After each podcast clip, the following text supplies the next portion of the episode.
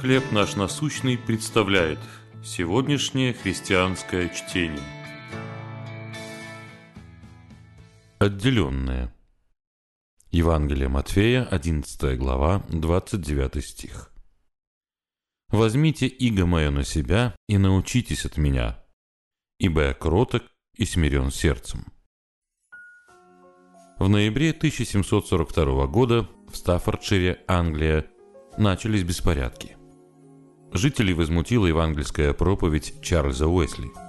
Вместе со своим братом Джоном он бросил вызов старым церковным традициям. Горожане этого не стерпели. Узнав о беспорядках, Джон Уэсли поспешил в Стаффордшир на помощь брату. Вскоре неуправляемая толпа окружила дом, где он находился. Джон храбро вышел навстречу зачинщикам и заговорил с ними так спокойно, что их гнев постепенно утих.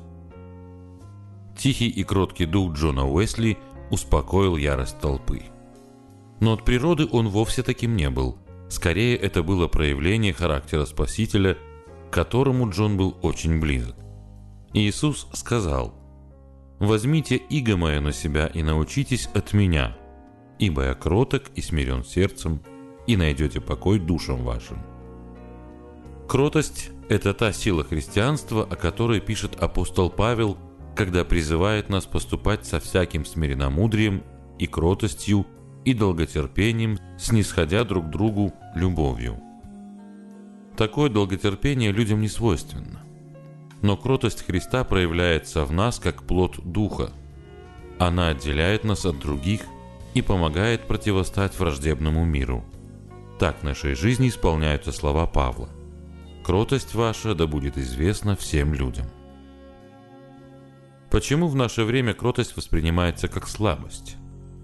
Почему кротость – это на самом деле сила?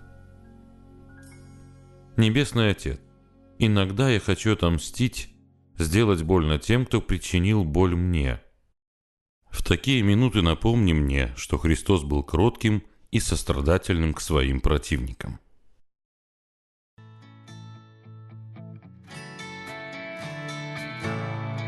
Чтение на сегодня предоставлено служением «Хлеб наш насущный». Еще больше материалов вы найдете в наших группах Facebook, ВКонтакте, Инстаграм и Телеграм.